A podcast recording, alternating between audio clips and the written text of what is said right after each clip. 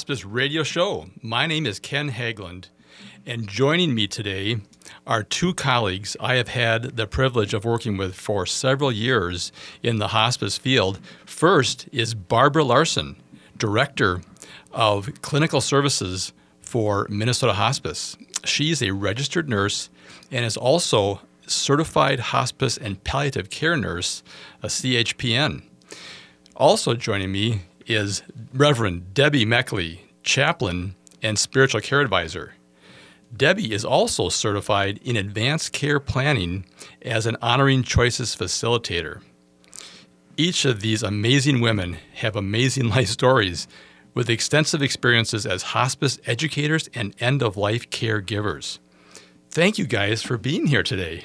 Thank you, Ken. Thanks, it's an honor. Well, I am just really excited about the ability for us to start giving feedback to our listening audience. We've been doing Right. for several months now, we've been giving information out and talking about some of the things that are really heavy on our hearts about what we see in the hospice field. And in fact, Debbie, you and Heidi just finished a five part series that took us six weeks to do. That's right. That's right. uh, about the spiritual and emotional aspects that involve end of life pain and how that translates into physical pain. And there's just so much there that maybe we'll explore a little bit of that today, in fact. Um, but what's exciting today is we are taking calls, live calls from our listening audience. We, we really want to find out what's on your guys' mind. What are the questions you have? The three of us, uh, well, in fact, our whole team is out in the community every single day, literally seven days a week, and we are running across questions constantly about what is hospice, what are the benefits of hospice, how does hospice work, uh, does hospice kill, does does morphine kill? I mean, we, I mean, it's it's it's it's a challenge because it, there's just so many myths and misunderstandings that not only patients and families but whole communities have, and even our healthcare you know our healthcare community uh, doesn't always quite understand how to integrate care with hospice. I think what's amazing is as long as we've been doing this work, doing this service, is we hear the same questions. Yeah. Yeah. The same questions all the time, which means that um, education is a must. It's critical that we get this information out into the communities so that people can make educated um, uh, decisions about uh, what they want to do with their end of life process, which is living. And we talk so much about that all the time that dying is actually living.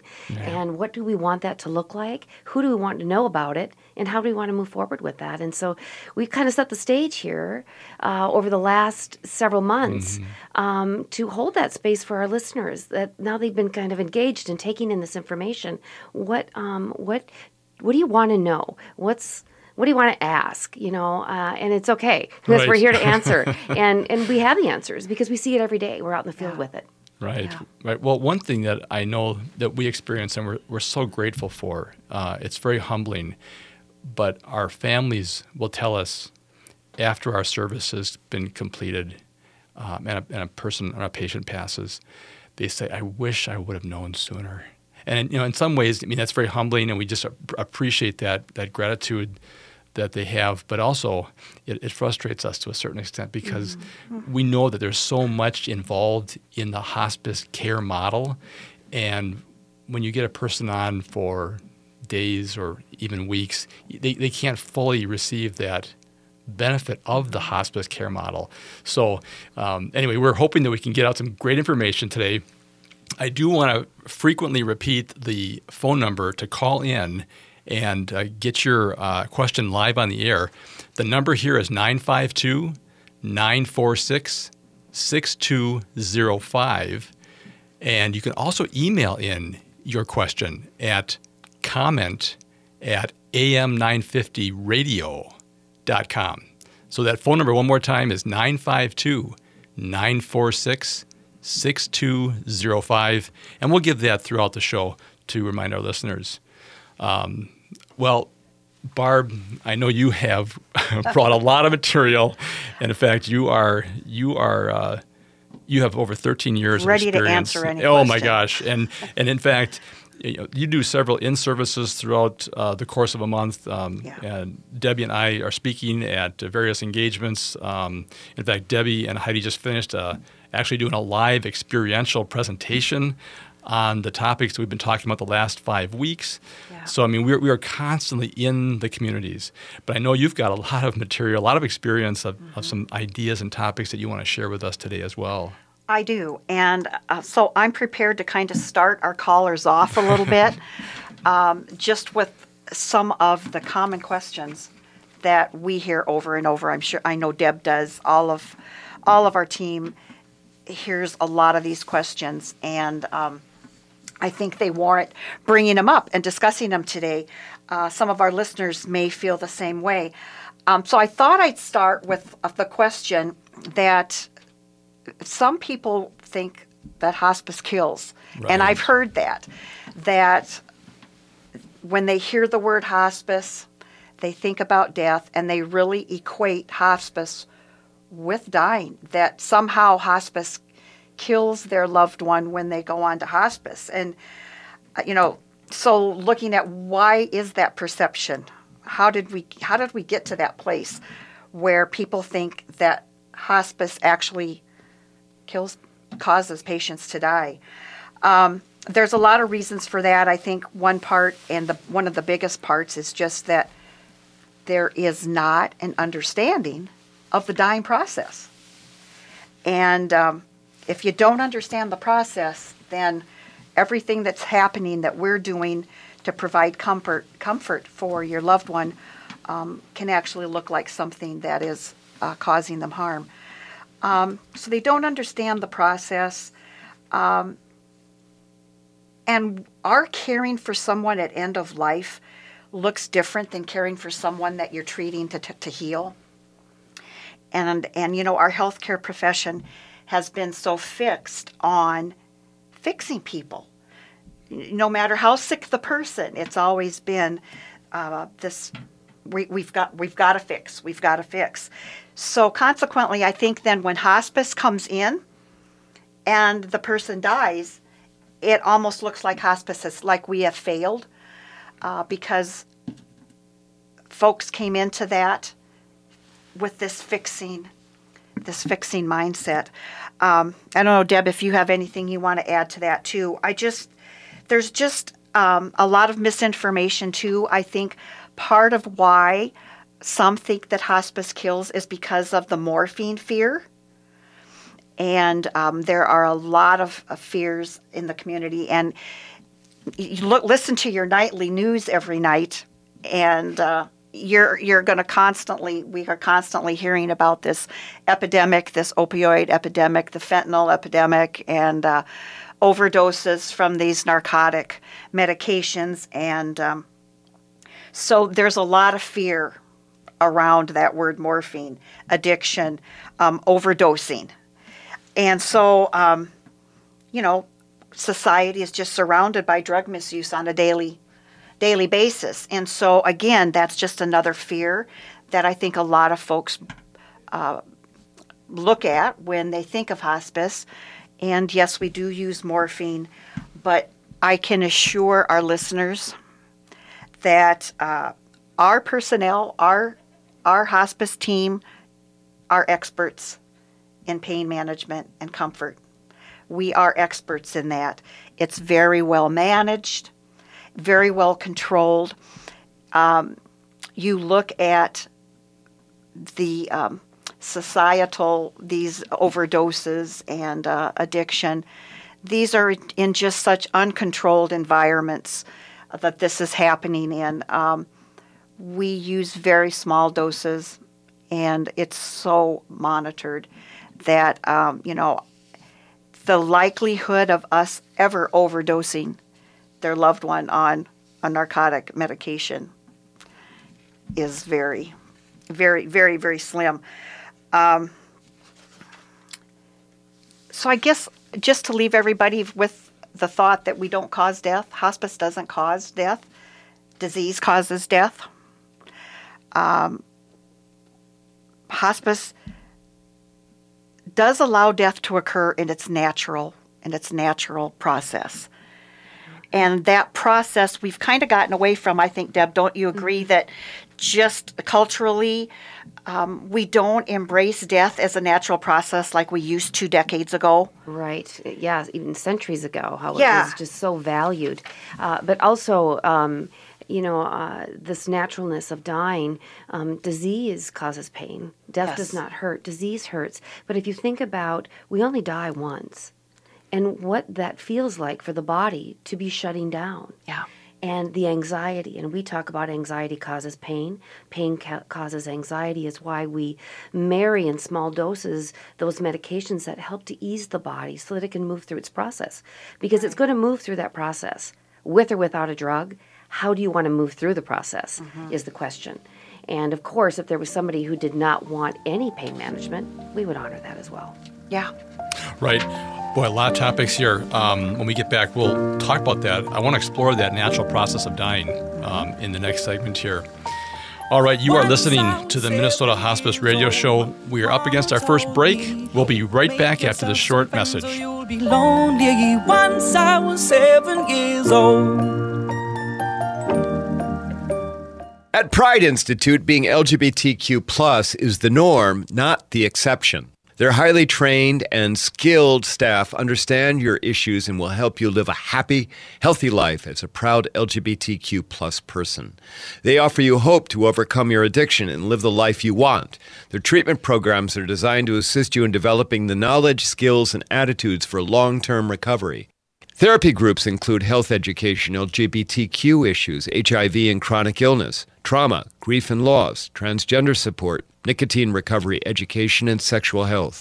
Pride Institute offers a residential treatment program, a partial hospitalization program that includes day programming with lodging, and an intensive outpatient program. If you or someone in your life can benefit from guidance and coping skills, life balance, and other tools necessary for long term recovery, check them out at pride institute.com or call 800 547 7433 now. Celebrate the resistance and taking back our country this fall at the Blue State Ball, today at the Blaisdell in Minneapolis.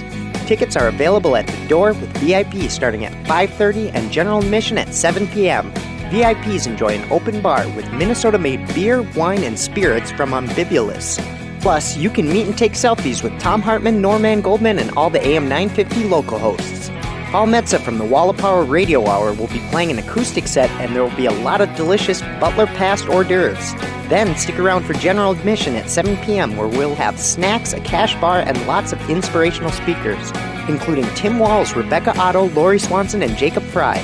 Brought to you by Howling for Wolves, Common Good Books, and Northern Sun. Again, the Blue State Ball is Saturday, March 10th. VIP tickets are $125 and general admission tickets are $40 at the door. Find out more at am950radio.com.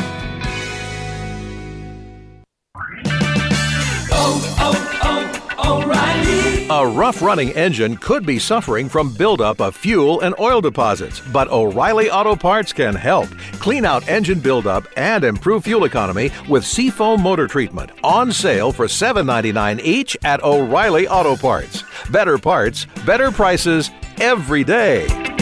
Oh, oh, oh, O'Reilly Auto Parts. Kevin Ross here, inviting you to our brand new store called Ambibulous. What does ambibulous mean? It means one who enjoys alcoholic beverages of all sorts. Ambibulous is a Minnesota maker's market. Unlike traditional liquor stores, we feature only craft beer, wine, and spirits made here in Minnesota. We are ready to guide your selections, where you can build your own four or six packs. Find us at 949 Hennepin Avenue East in Northeast Minneapolis or online at ambibulousmn.com. Soon we'll be 30 years old. Our songs have been sold. We've traveled around the world and we're still roaming. Soon we'll be 30 years old. Welcome back. You are listening to the Minnesota Hospice Radio Show. My name is Ken Haglund, and I am joined today by Barbara Larson, Director of Clinical Services at Minnesota Hospice. She's a registered nurse and also a certified hospice and palliative nurse. And also, we have Debbie Meckley, Reverend and Chaplain and Spiritual Care Advisor, who also is certified in uh, uh, advanced care planning and uh, as an honoring choices facilitator. So if you've got questions about end of life advanced care planning, feel free to call in as well. We would love to hear what's on your mind. We are this is a live show today, and I want to make sure I get that phone number out for those interested in calling in with their questions. The number is 952 946 6205. Now, last segment, we were talking, um, beginning to talk about some of the myths and, and some of the misunderstandings that people have about end of life, end of life care, hospice care. And Barbara, you were going through a number of things.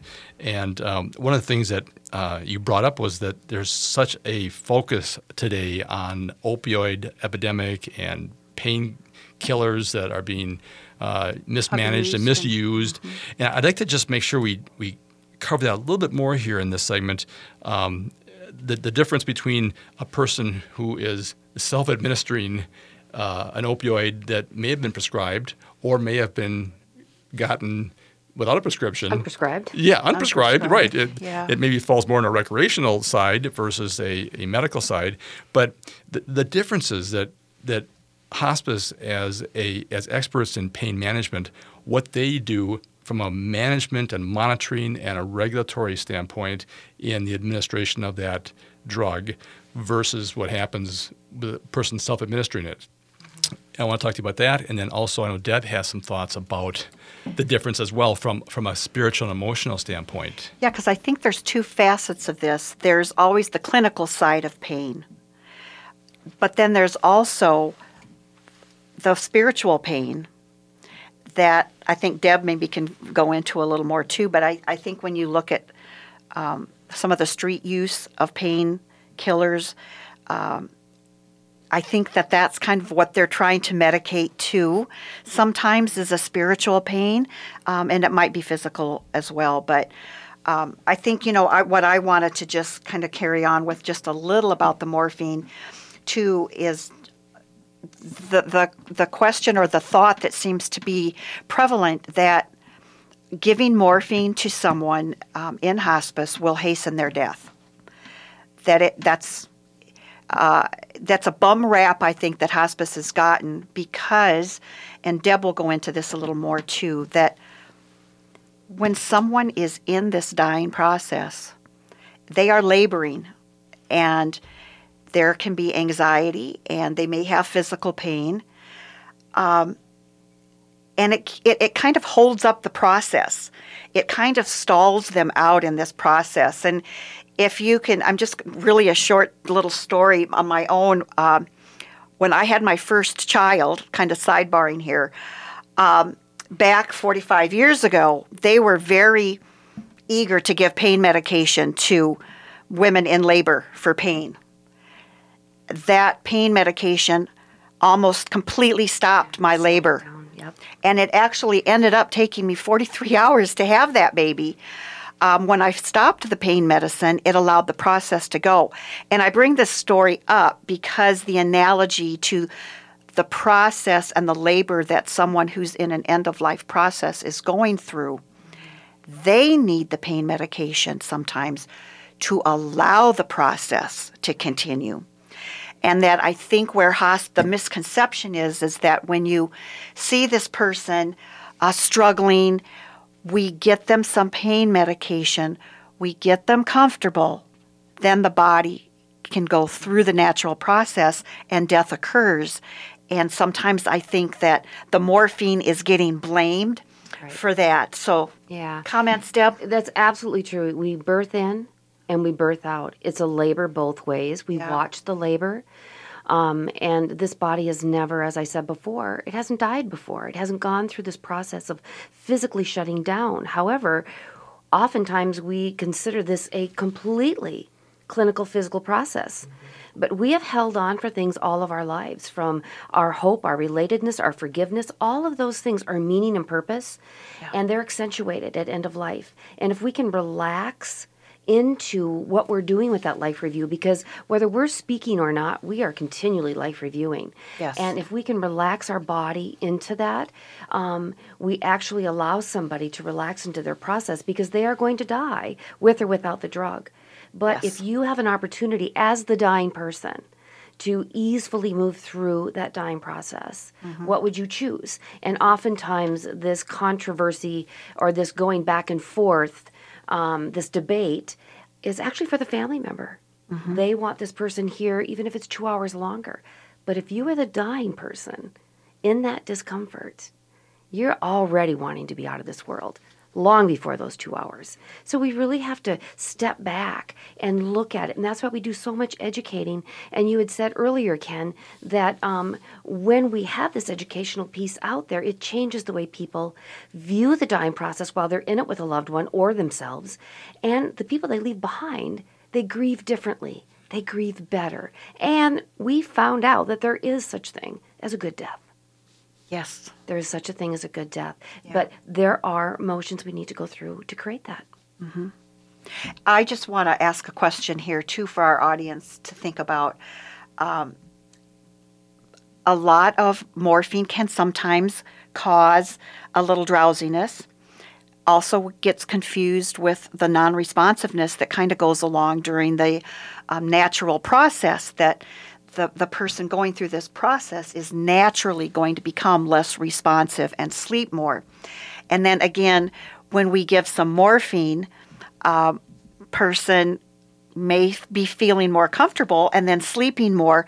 And, and it's just that delicate um, educating the family too that they're seeing the process here. They're not seeing the morphine itself causing the non responsive behavior. But I did want to ask, you know, kind of a controversial question, I guess, but what if we didn't give that morphine? What if we didn't at the end of life? What would the result of that be?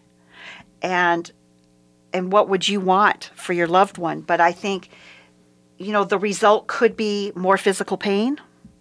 You'd be watching them. There could be more agitation and restlessness that you'd be seeing. Um, you know, so what would you rather see? Because through the process, that non responsive is going to be there. Yep. They're going to be more tired. They're going to sleep. They go through the process while they're getting into their deep sleep. Would you rather see them relaxed and going through the process comfortably or going through it agitated, maybe Yep. with some pain? Might I uh, add, all the more reason for an advanced care directive. Yeah. All these questions could be alleviated if you had that conversation with your Yeah. loved one. You knew what they wanted in advance and you were able to honor it Yeah. without the wondering. Yep. You know, what am I doing? Am I doing it right? Am I doing it wrong? So, Yeah. All right. Well, that wraps up our second segment here. Great conversation. We will be right back. You're listening to the Minnesota Hospice Radio Show, and we will continue our, our discussion on frequently asked questions.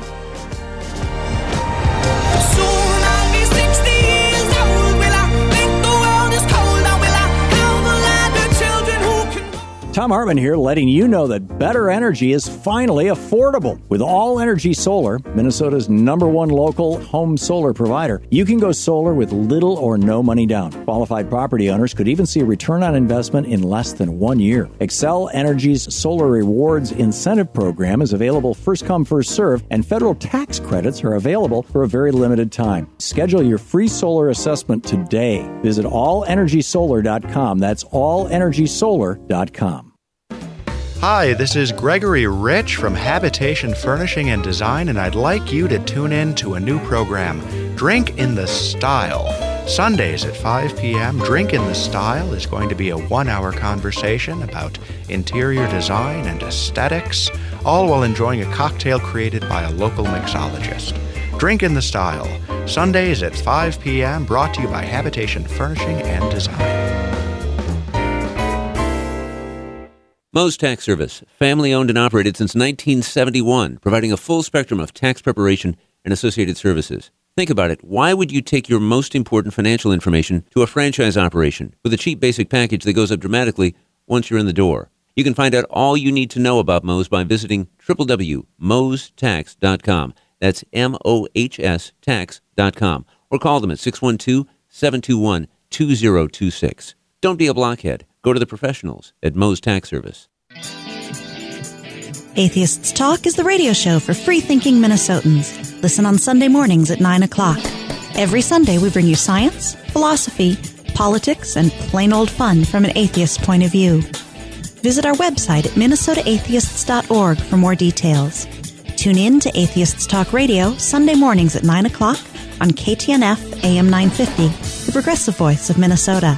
It's good radio without the good book.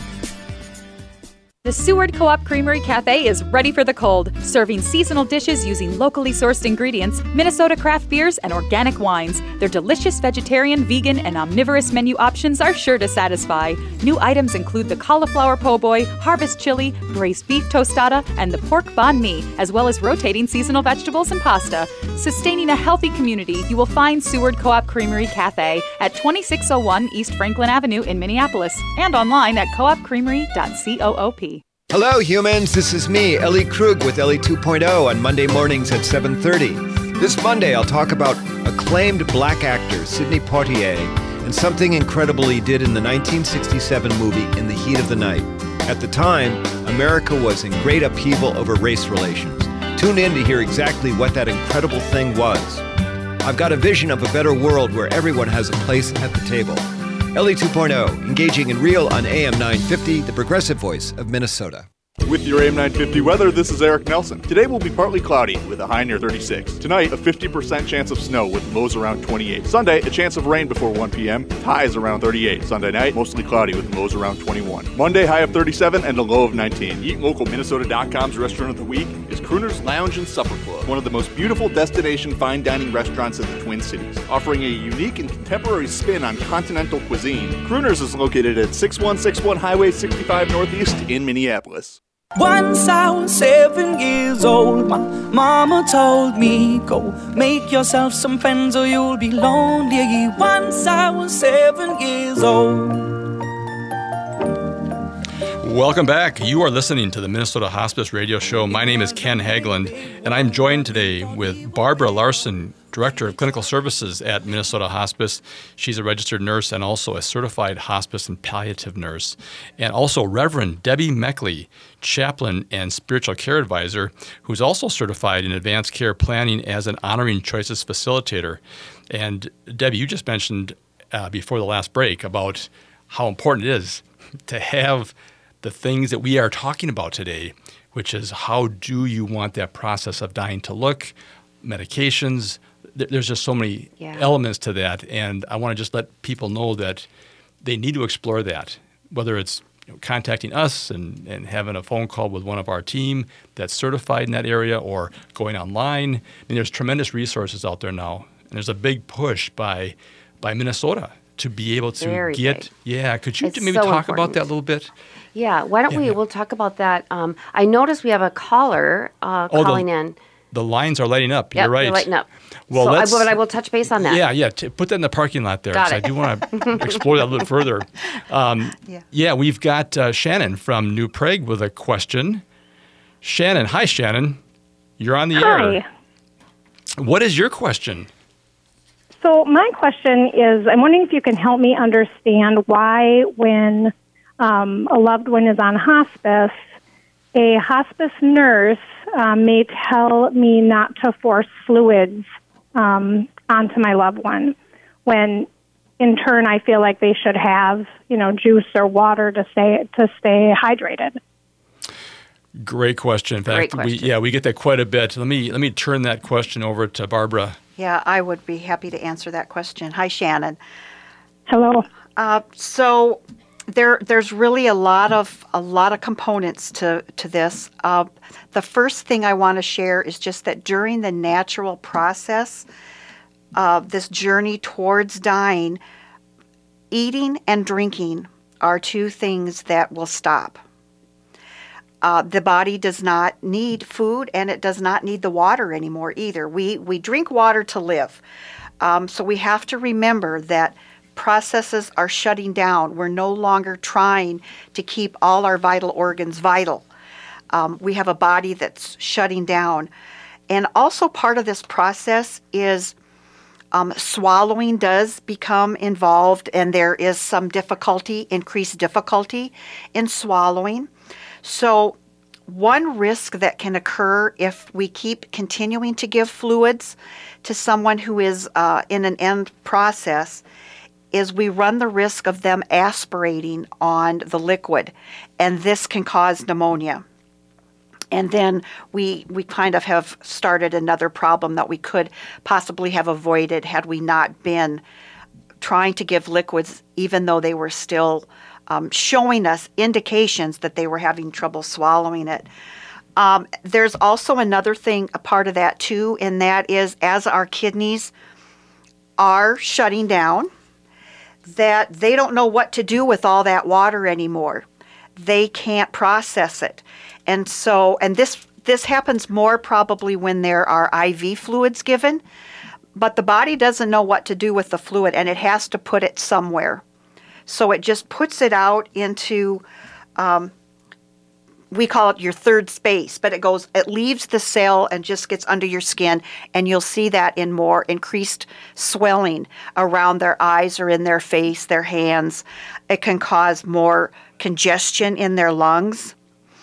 And so, again, we have to be very cautious, and that's this is where I think the experts in hospice are good at understanding the process and knowing when it's time to tell a family offer we always say offer offer food and offer water but their body knows what it needs and what it doesn't need and if they don't want to drink don't force it um, so you know, I think, I what, think, I yeah. think what people don't understand too is we associate dehydration with a bad thing mm-hmm. when in fact that's the body's natural way of leaving this earth is it becomes dehydrated and when dehydration happens the body releases um, calcium. excessive calcium. Mm-hmm. Calcium goes to the brain and causes us to beautifully go into a sleep. It's another miracle. The body knows exactly what it's doing. We're born at a DNA level at a cellular level, we know exactly how to die, but we interfere with the process and then we cause chaos and havoc,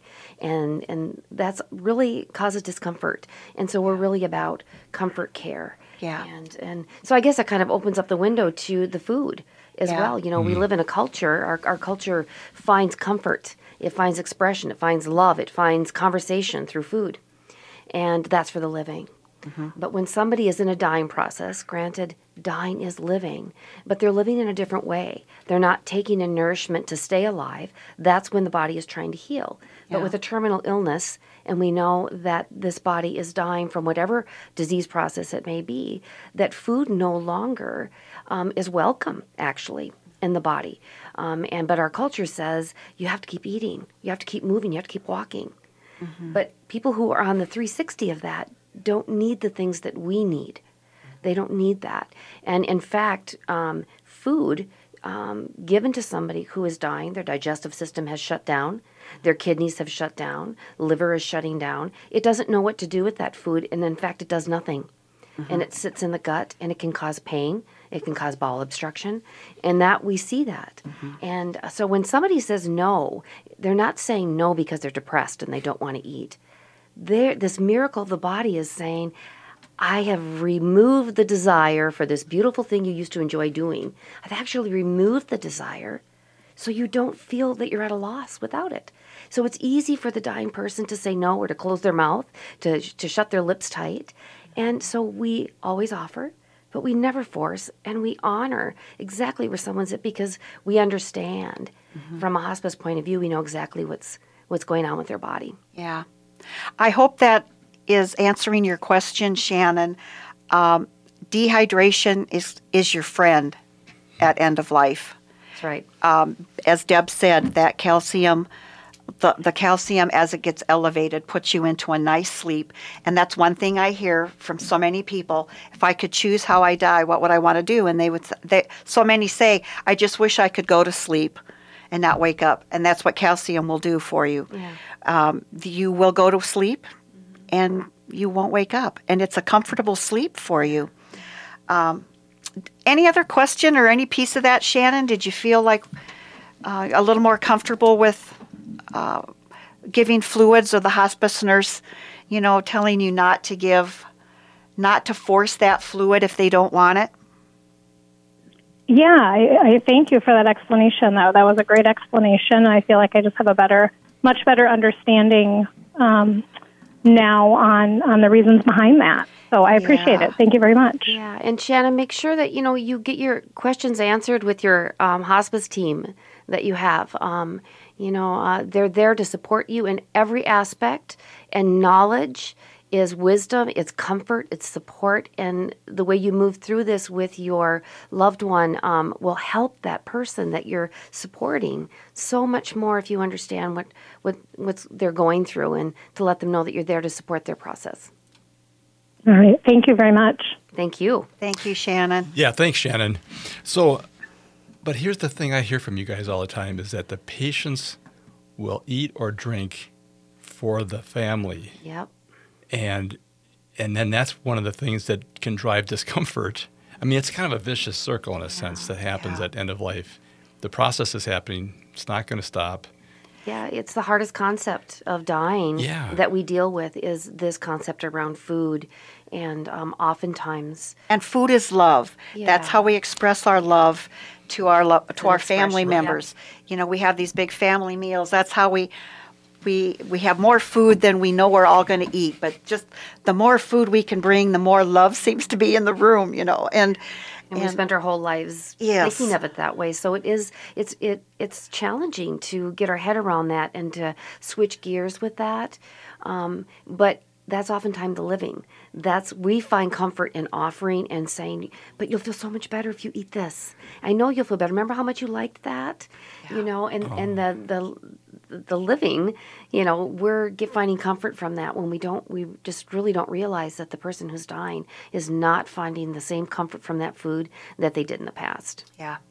Yeah. So, so you really are flipping life upside down Totally when it comes script. to, it's a to death. 360, the whole process. Yeah. Yeah, 360. right. So mm-hmm. you, you have the big family meal or the big reunion, and and you have all the food, and then you have maybe some conversation that's maybe more surface conversation. But then when you're dying, Yeah. you don't want the food, but you want real conversation. Want real conversation. I mean, and the reason I say that we just came off of a five-part, five-week series about spiritual pain and how people want authentic conversations Yeah. at And- end of life. And this food, you know, issue of, uh, of food and the controversy with that is an open door, actually.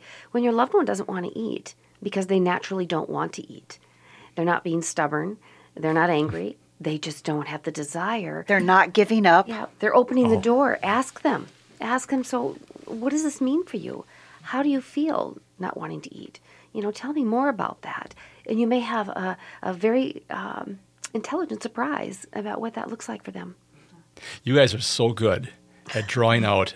No, I mean these conversations that people may have been holding on to for their entire life, but as you say, Debbie, as we get closer to the the death event, the more enlightenment happens, and we start to just. I mean, everything goes away, and we just focus on what's important. And a lot of times, as you mentioned in this last series, it's about forgiveness. It's about you know, important things that Yeah. people really have on their minds and their hearts. And what an opportunity to truly get present with Yeah. somebody. I mean, no cliche involved. I mean, what an opportunity to truly get present with somebody, meet them on their map, exactly where they're at, and be totally okay with that.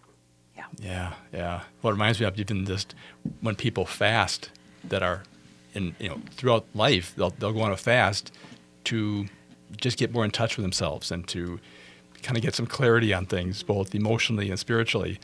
And that, in a sense, is what's happening too a little bit there. You're going on your last fast. Yeah, you are. And there is some clarity, moments of lucidness and clarity when those things are leaving your body, leaves the door open for some um, pretty uh, incredible empathic conversations. Yeah, that's why it's so critical with the clinical team to just manage those pain medications. I mean, it really is an art and a science that you guys have developed over years and years and years and thousands of patients about what is that right level of comfort. Yeah. You know, our nursing staff, I watch it every day. They are experts at this pain adjustment. And then when you have the whole entire staff trained on the other expressions of pain, the nonverbal expressions of pain, and using the scale that we use, we're all in tune. We all have these eyes on our patient, um, knowing what they're going through, whether it be physical, spiritual, emotional pain. Um, and so it, it's such a gift that we give this patient. Yeah. Yeah, and their family. Mm-hmm. Yeah. All right, looks like we are bumping up against another break here. Great conversation. You are listening to the Minnesota Hospice Radio Show. We'll be right back after this short break.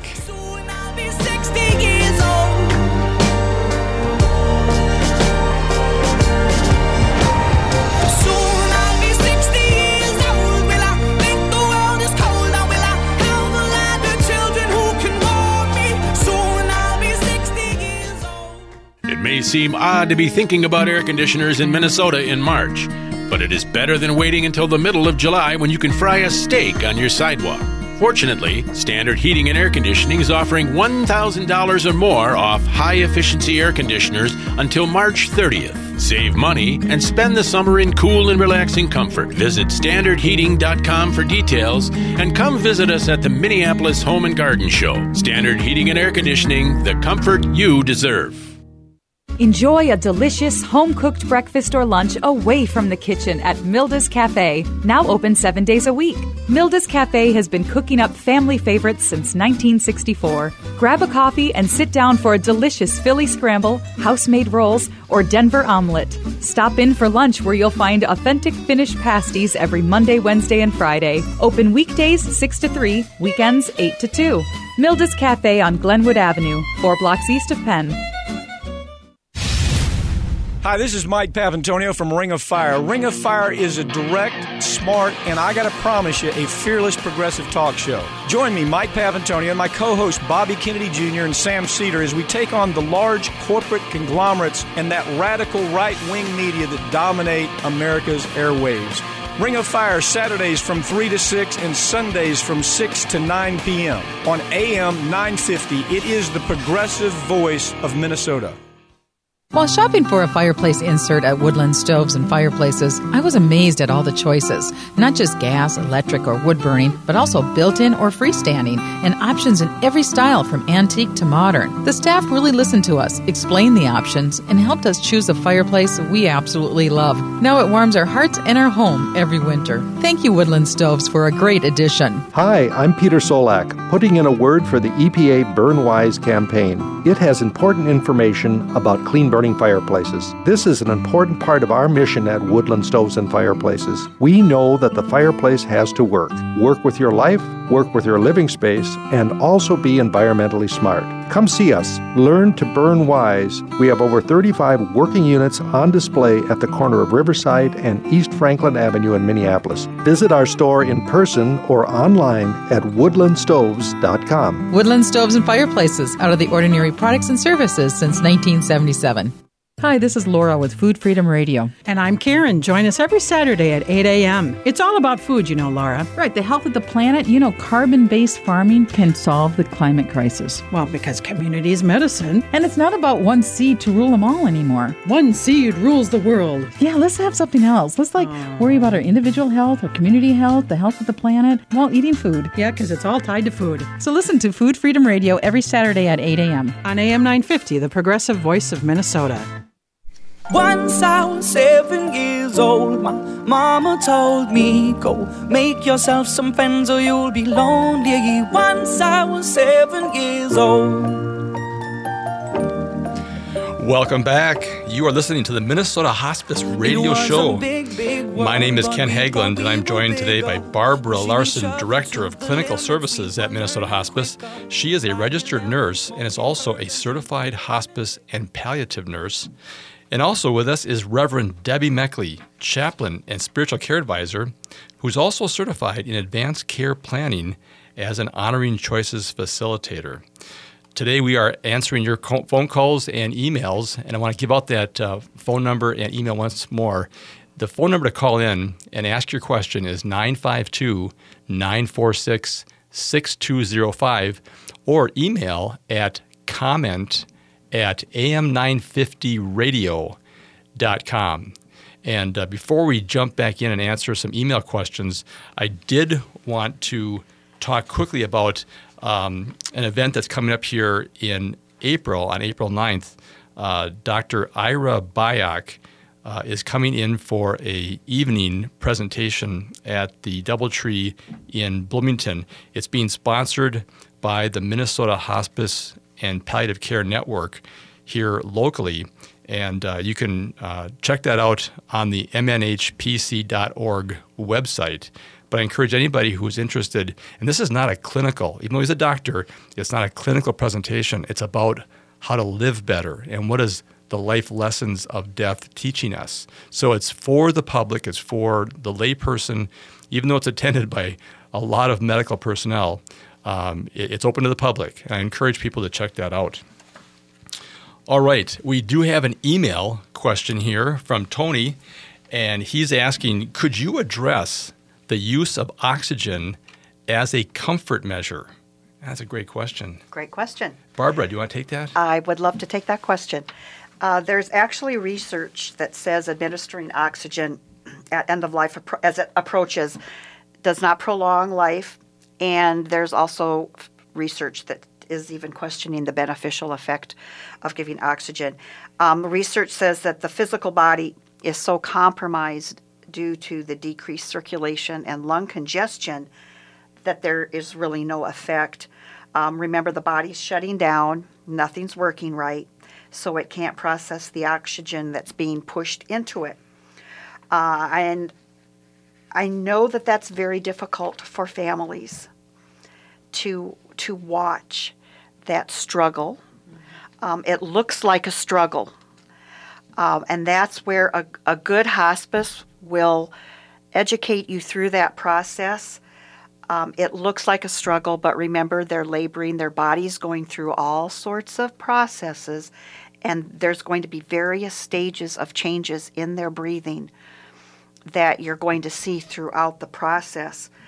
Um, one thing that can also be done, other than using oxygen, that I think, from my experience, is actually more beneficial to the patient, is to actually give a very small dose of morphine rather than use the oxygen. Again, you know, circulatory things have changed, and we're trying to pump air into lungs that are getting more congested. What happens with the morphine is that one of the actual side effects of morphine, one of the properties of morphine, is that it slows or decreases respirations. That is actually a benefit we want to see at end of life. We want to relax that breathing so that if it does look like they're big, heavy, labored breaths, the morphine will calm that down. And um, so that is one thing that we use, and I personally um, would recommend that more than using the oxygen. Not that the oxygen is a bad thing. But we see that as such a comfort measure because Yeah. anxiety that comes up when somebody cannot breathe or catch their breath, or they're having very um, rapid breathing, their whole demeanor changes when the breath slows down and they relax into that, and the bronchioles and the lungs relax. Yeah. it's. I think it's a it's a beautiful way to give Yeah. comfort care. Yeah, I do too. And the other side to giving oxygen, you know, we administrate it through a nasal cannula, the little tube with the prongs that go into your um, into your nose. Um, but at the end of life, they're not breathing through their nose anymore either. They are now their breathing has become through their mouth, and um, so you really are just forcing air in, um, and it's really not not the best comfort for them. Can dry their nose, can dry their mouth out more too, which normally happens just part of the process. So, So one might ask you, Barb, you know, who is the oxygen for sometimes? uh, I see the oxygen used a lot for the family, for their comfort, for the comfort of the family, their own anxiety. Uh, just just the thought of it is making Yeah. my nose itch right now um, because I see patients so aggravated by the the cannulas in their nose and it's not actually helping them, Mhm. and the noise you know of it it just isn't a very peaceful. Um, in in my experience, I haven't seen it as very very peaceful. I think when when people are more um, early on and cognitive. in their dying process, the oxygen actually psychologically helps them breathe. They feel more um, comforted and supported. But once they're in that active phase, it Yeah. really isn't doing what it would do a month earlier. Yeah. Yeah, I think we really get the best benefit for the breathing if we use the real low dose morphine to dilate the bronchioles and, and open up the airways, keep them open as, as long as we can to relax that breathing. Yeah, I agree. yeah. And and again, I mentioned, you know, that air blowing into their nasal cavity and into their oral cavity, again, dries out those membranes in their nose and their mouth, and um, that can be uncomfortable too. You know, if you have a very dry mouth, um, that's not comfortable either. So, Okay, great. Uh, I see we have another email that just came in, and it's referencing the advanced care planning topic that we just briefly touched on in a previous segment. Uh, Debbie, would you mind just mentioning a little bit about that advanced care planning? And you know, you're certified you know, in advanced care planning as a as a facilitator, just as as a resource standpoint, what people can do to, Sure. to be thinking about that, and and does it apply to everybody, or is it just for people that are nearing death? God, I wish we had more time to talk about this, but advanced care planning is for everybody from age 18 on up. It's so important. We never know when death is going to come. It's not just from somebody who comes across a terminal illness, but the importance of advanced care planning is the gift that you give your family when you let them know what it is you desire at end of life, who you want with you, you know how you want your dying process to look whether that be down to drugs to music to the people that you want uh, to come into the room with you. Um, and so it's just it's really important but those conversations um, when you have a facilitator they can help you open up those conversations that typically we think are very difficult to have. But boy it changes everything in relationships when you have that conversation so uh, honoring choices is where um, uh, uh, we became certified through. Um, you can go to their website. They have so many resources from videos to audio. You can download their short form, their long form. I encourage you to go to Honoring Choices and, and check out um, their advanced care plan. Well, we are so fortunate as an agency to have you guys to be certified within the our organization. So, oh my gosh, I know, it goes so this, fast. This day went so by. I'm just. We have so much more to talk about. But anyway, thank you for listening to the Minnesota Hospice Radio Show, and thank you guys for being here today. Thank you. Thanks, Ken. There is a season turn, turn,